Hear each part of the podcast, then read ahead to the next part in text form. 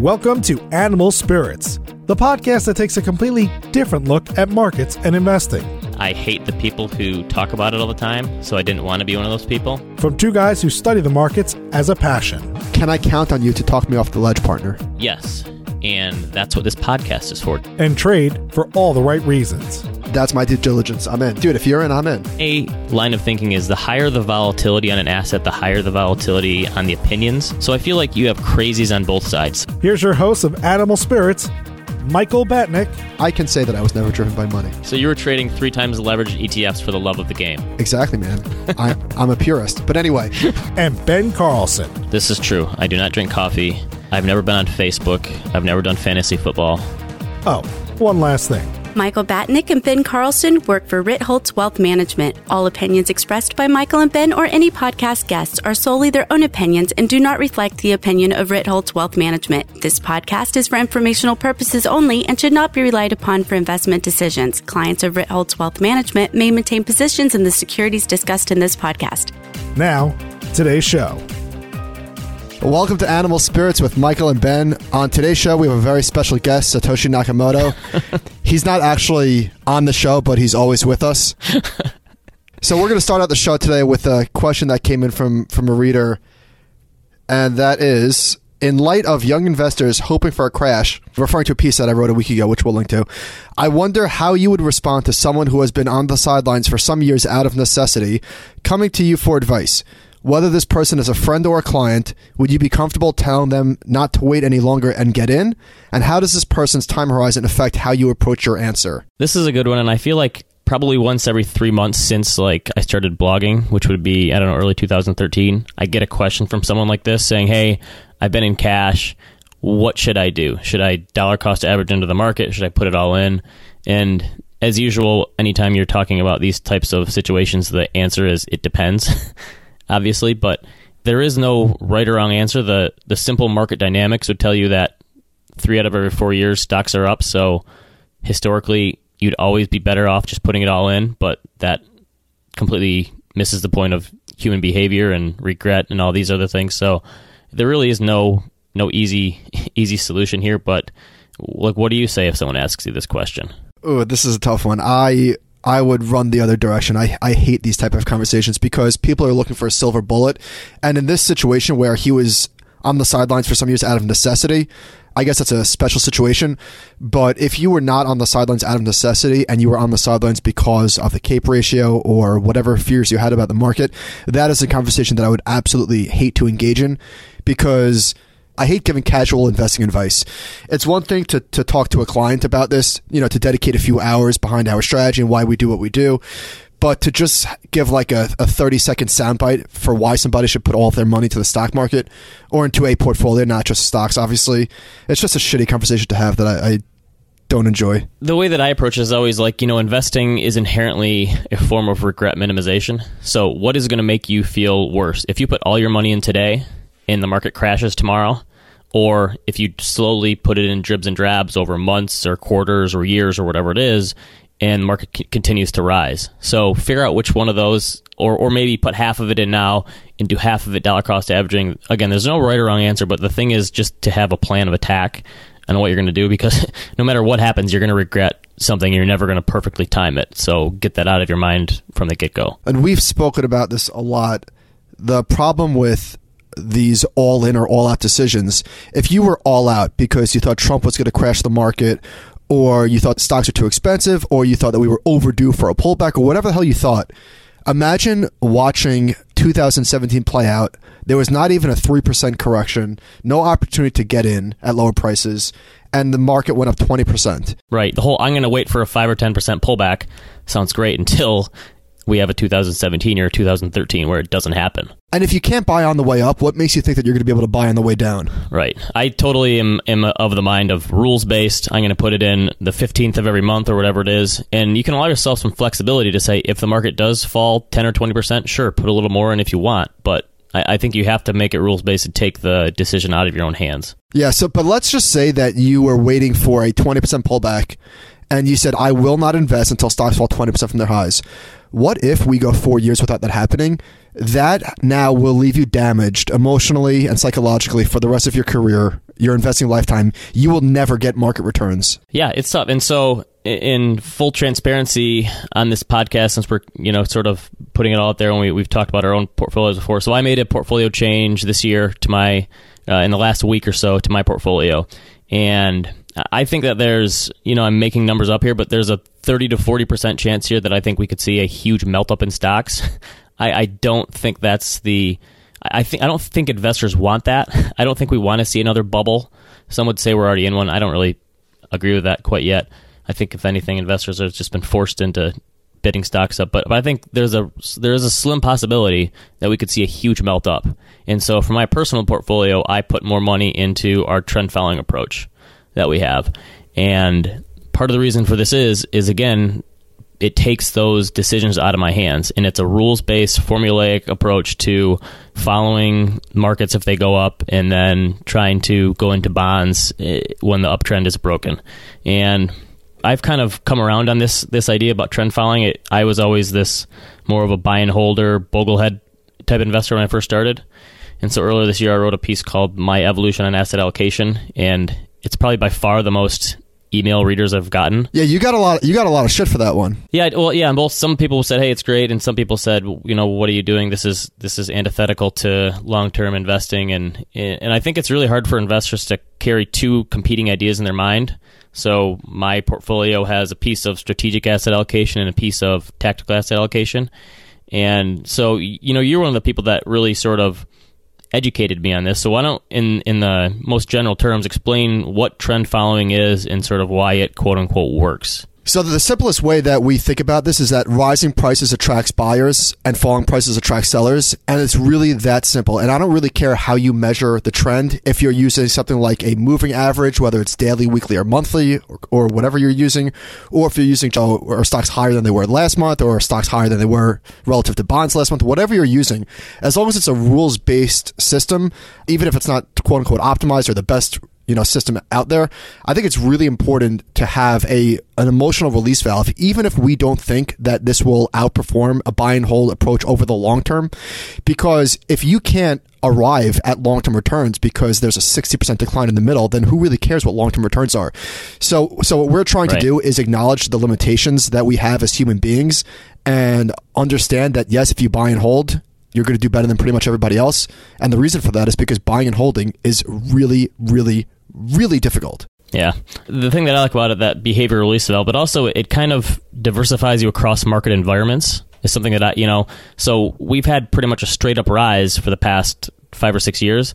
There's, there's no way that's going to continue forever. And that doesn't mean that volatility has to rear its ugly head, you know, immediately just because we had such an easy year. But, but I know eventually it'll come back. It's, you know, these things are cyclical, even though the cycles can last longer than most people think. So that's part of what I'm trying to do is, is not only the behavioral thing and keep me invested, but diversify across different strategies as well and, and not have all that, all my eggs in that one basket of just a simple strategic. Yeah, I think that you and I have have read enough about market history and how people have responded to panics that we're not delusional to to say that we're different. I doubt that I can watch if I was 100% invested in the stock market. I just don't think that I would be able to sit through a 50% decline. And, and part of it is too where you are in your investing life cycle. Like I said before, you know, I thought it was actually relatively easy for me to keep investing during the crisis. But now that I have a much larger portfolio, I, I like the the idea of having some protection and and decreasing some volatility in my portfolio and, and having some sort of backstop. And, and I think that that's something that we've talked about for older investors as well. It, it's much easier to sit through a bear market when you're younger, but when you're an older investor and you're retired and, and you're not sure when exactly that bear market is going to end, having this not only behavioral release valve, but you know market release valve that can protect some of your capital you know that's a that's a huge benefit. To go back to the reader's question, there's so much that goes on to answering these questions in terms of you know ability, willingness to take risk, cash flows, things like that, and then just client education is a really long process. We go through a lot of calls, a lot of back and forth, making sure that they fully understand what we're trying to do. So to just give somebody, you know, 30 second advice, like it just, it does, just doesn't work. I'm really, I'm really loath to have those conversations. Yeah, and the big piece about our trend following approach that we use, it's the biggest part of it is setting expectations. And so, so there's a lot of people out there who claim to have the silver bullet for you that I'm going to sidestep the next bear market and I'll get you back into the bottom. It, it, that just doesn't work. So, so it's really about setting expectations of here's when this does quote unquote work and here's when it doesn't.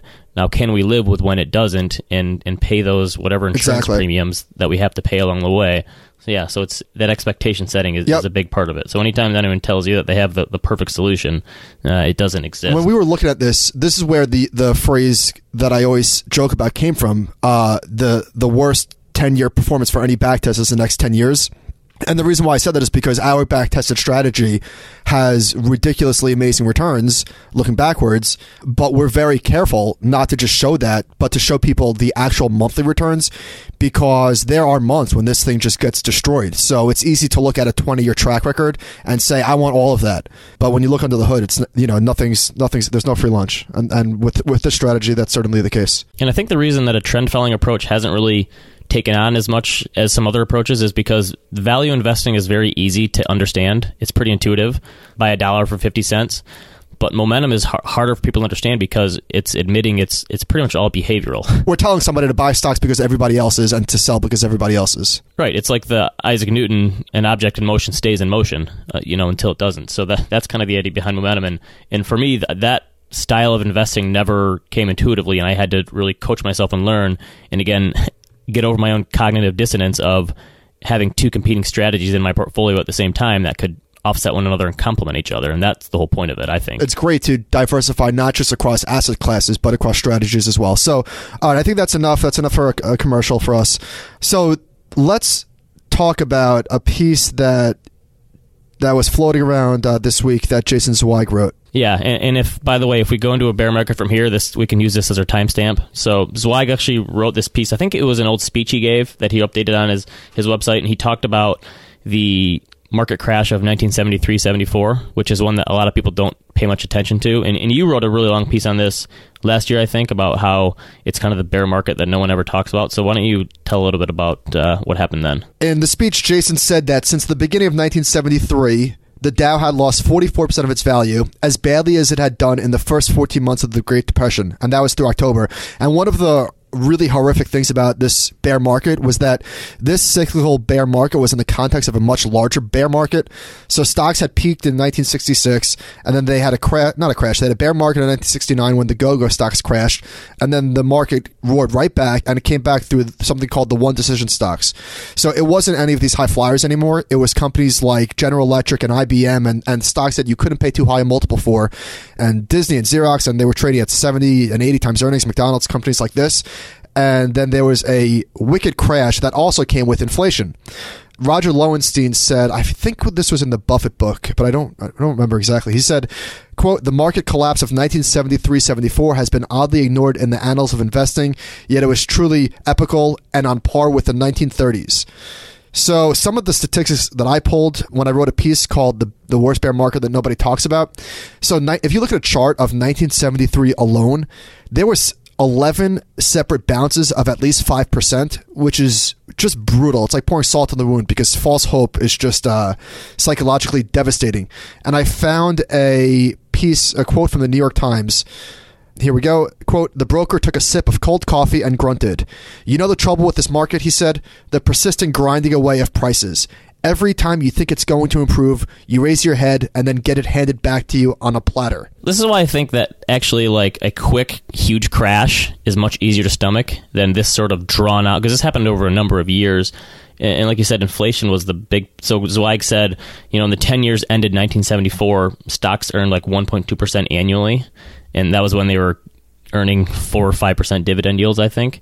But after inflation and taxes and expenses, you probably lost four or five percent, which is just you know over ten years. Yeah, so he was comparing 74 to 99, and it was obviously very prescient, and it was just the inverse of what was going on. So in in 1974, at the bottom, the CAPE ratio was down to 8.3, which was as low as it had been since 1942. And it's just funny how some people want to invest at lower valuations, but they're really just fooling themselves because at lower valuations, nobody wants to invest. And that's the whole point. Stocks get cheap because nobody wants them. And to delude yourself to think that you're going to be the one that stands out, raises their hand, and says, That's it, I'm buying I'm buying in size, is just totally psychotic and self delusional, in my opinion. What was the reason that this 70s bear market was so overlooked because there just wasn't this seminal moment like the dot com bubble or the real estate bubble. Like, why was this one so overlooked? I think because it often gets lumped in in the 66 to 82 secular bear market. There wasn't Yeah. a single, you know, down 15% day and it wasn't marked by, you know, a 300 multiple on 100 different stocks.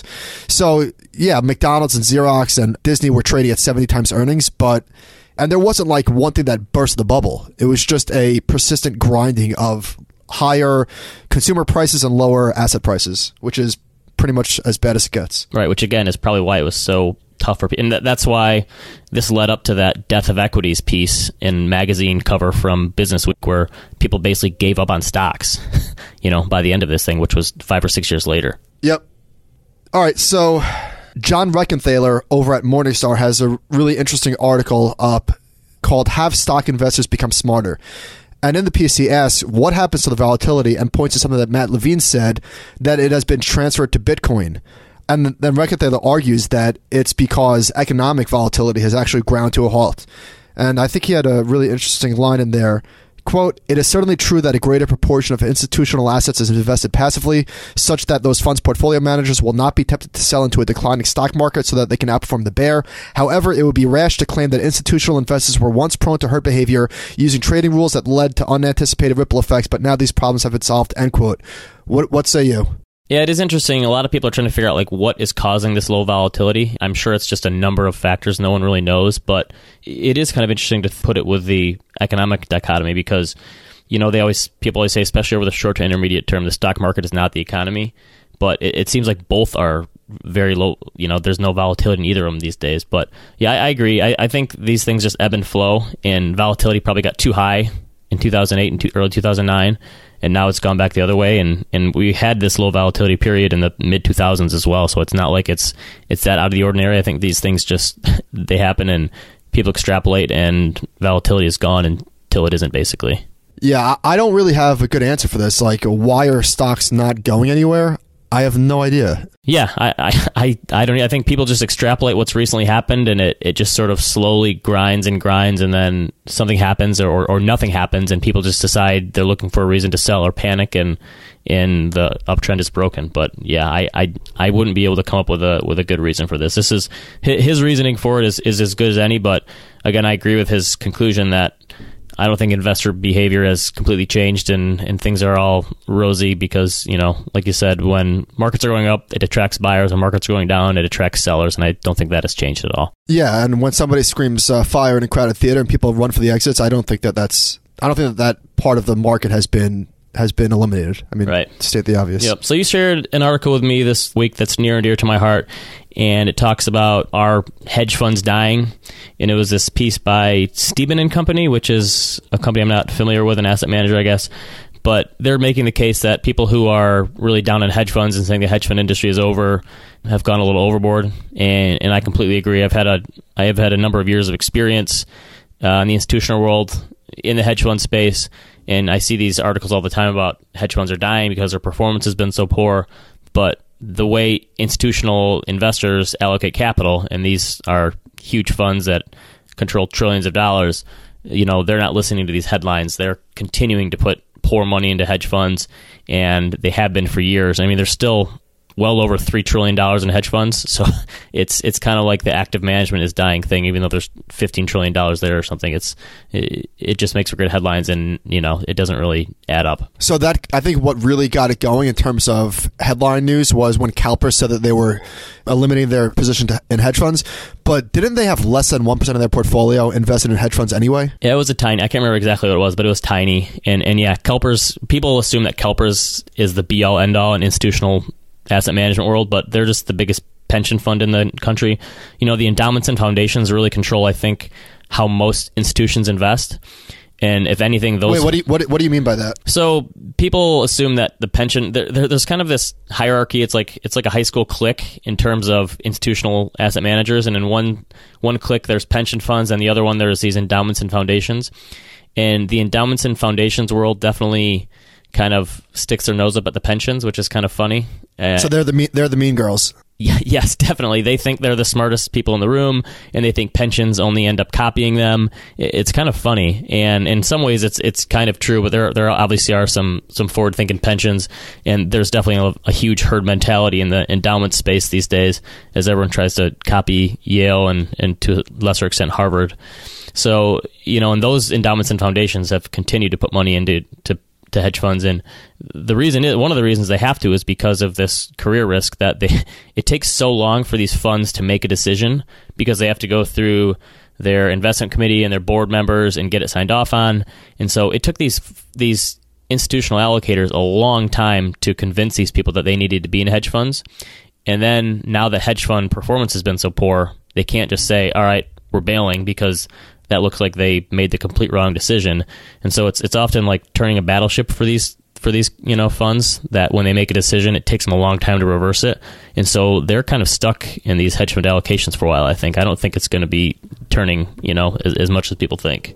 Well, there's a really good chart that this that this study referenced, and it appears to be that the rush for the exits is not really much of a rush at all because sh- there's a chart showing the average current allocation of endowment plans to hedge funds, and it's been really, really steady at between 18 and 19 percent for the last five years. Yeah, and the thing is, no one wants to get out of hedge funds during a bull market because it's that Murphy's law of what can go wrong will. So they, they assume once they get out of hedge funds, then the market will crash, and then they could have used them. So eh, they don't want to be seen you know, fighting that last war and, and, then going all in on you know long only strategies. So yeah, I, I, don't think that the hedge fund community is is has that much to worry about. It's just basically the the poor performers and you know those are the ones where the, the money's going to flow out of. But there's there will always be new ones popping up and, and ones with good track records where that money will flow to. So obviously there's a little there's a million different types of strategies. So what would you say what do you think when people compare hedge funds to the S&P 500 well it, it obviously makes no sense but it's kind of funny because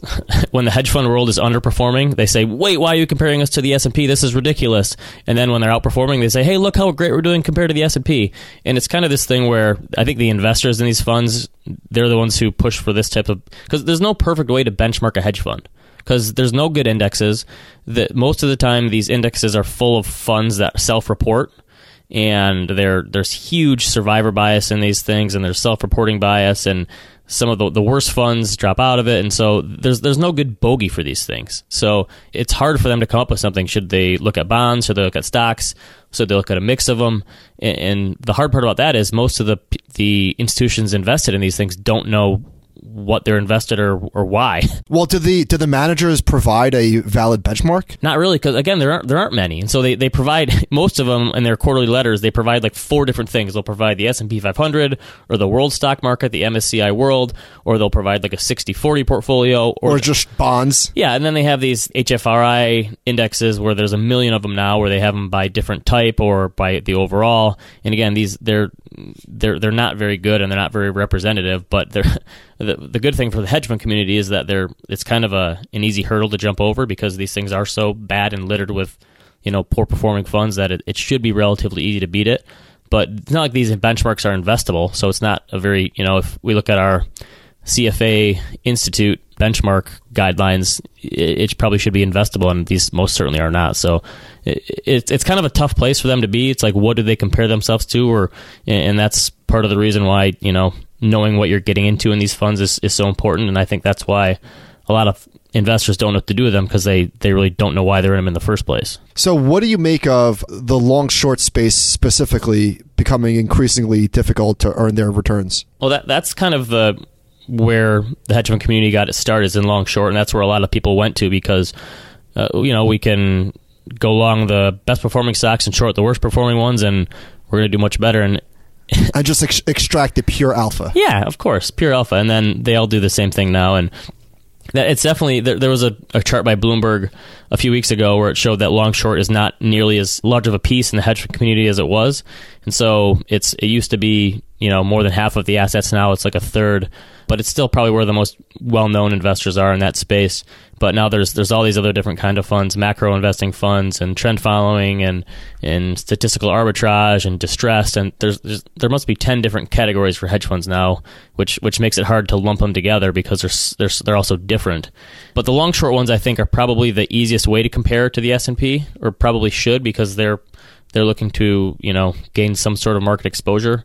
But I guess it really depends on you know how much they're they're they're willing to give. But that's kind of the space that a lot of them got into initially, and, and those funds have had such a hard time because any fundamental shorting for the last seven or eight years has not gone well. So they've had a, a, rough time. And the other reason the hedge funds have had so much trouble is because people don't realize in the past when you short a when you short a security, you get cash back.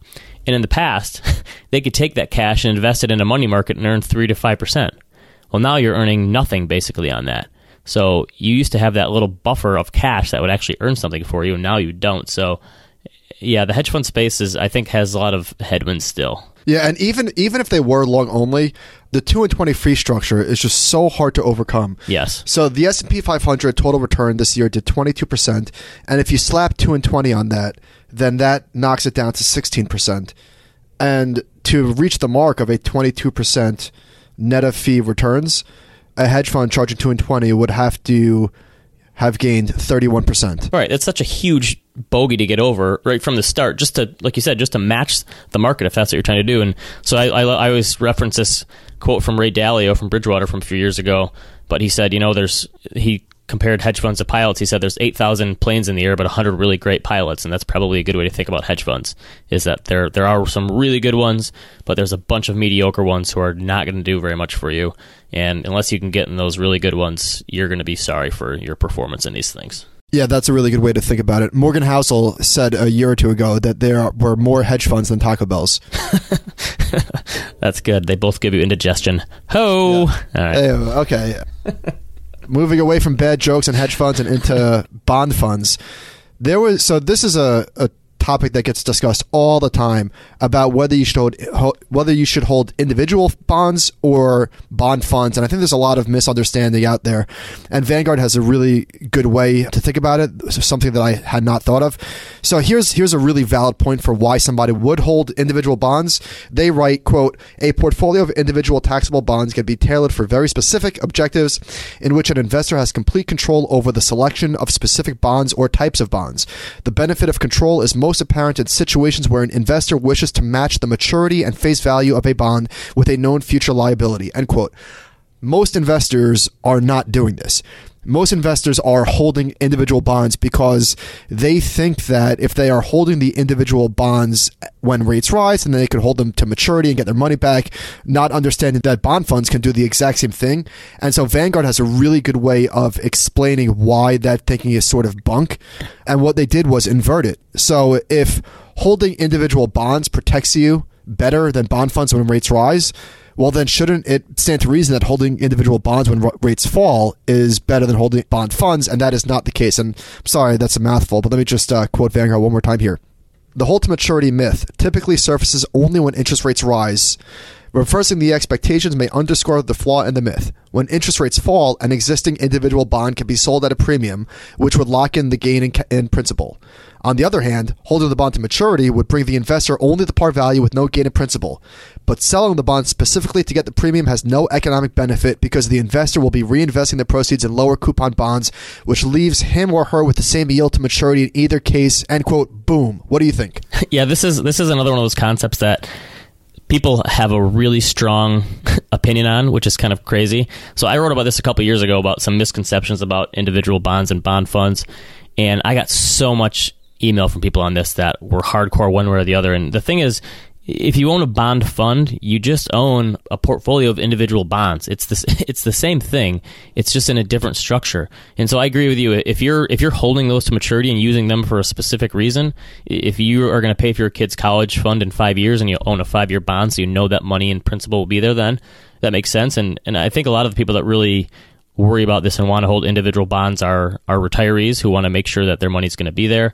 But yeah, it's there really isn't a huge difference between the two, and and you can't really ever completely get rid of risk in these things. It always just shifts a little bit. So the difference between a bond fund and individual bonds, it's you could change your risk profile a little bit, but you could also increase your complexity by trying to hold individual bonds. So at, at the end of the day, it's probably not going to make a huge difference on your returns. And again, it's maybe a another psychological component to investing. I mean, not to mention like the, the obvious costs involved in just buying individual bonds. Yeah, it's it's much harder to do. And trading in yeah, trading in bonds is not as easy as trading in stocks, and you can you can incur much bigger fees from the spreads you pay, and and so it, it really comes down to you know knowing what you own and why you own it, and and it's harder to, to diversify in individual bonds than just simply buying a cheap bond fund and doing it yourself. So there are certain instances, of course, where it makes sense, but people who think that there's a huge difference between the two, it, really is not the case. Yeah, maybe maybe I would grant the fact that it might be a psychological crutch because you could see the individual bonds, so perhaps there's something to that.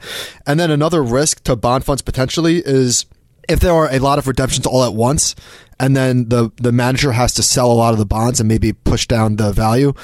And I, I can't prove this, but I feel like bond fund flows are much less susceptible to like poor performance. In other words, if bonds get crushed and they fall 3% or 4% in a month, it's not as if investors are going to run for the exits like they would in a stock funds. Right. Yeah. is, is just a hunch that I don't really have data on.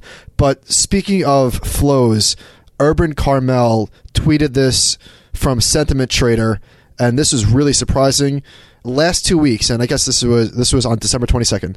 Last two weeks, largest outflow from equity funds on record. August 2011, only one that is close, and that is mutual fund flows with ETFs. That really shocked the hell out of me. So I asked Urban, what did he make of that? And he pointed me to a piece that said, "quote Domestic equity ETFs and mutual funds have had outflows for eight months in a row."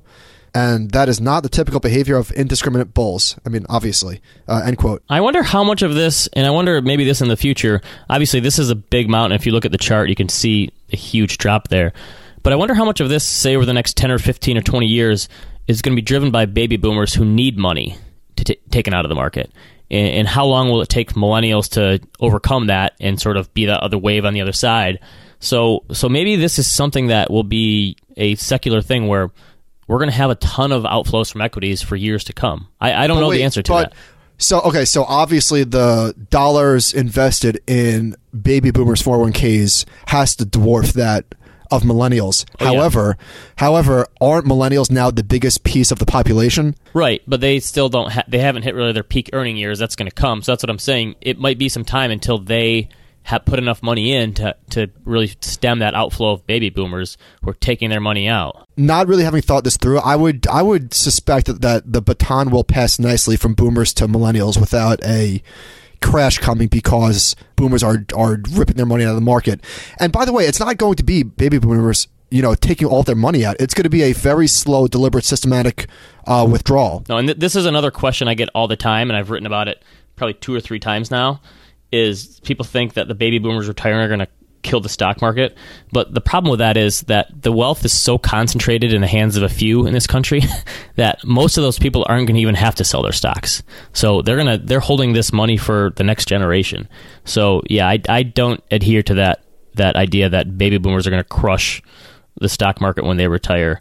And the thing is, and maybe I'm wrong about this flow thing because people are so the majority of people are so underprepared for retirement, I think they're going to need to put more money in stocks to make up for it and try to sort of shoot the moon and and make their money by taking more risks since they didn't save enough. Yeah, we, we've said that a lot. I wonder if that's just like that makes sense that people are going to need to take more risk in the stock market, but they're probably not going to. Yeah, or their their risk will be taken at, at the inopportune times and they'll switch back and forth and yeah it, it's hard to say but I yeah I definitely don't don't buy the thing that the baby boomers are going to crush the market but this is this is pretty interesting like you said. It's not like money is just flowing into the stock market and people are showing euphoric behavior.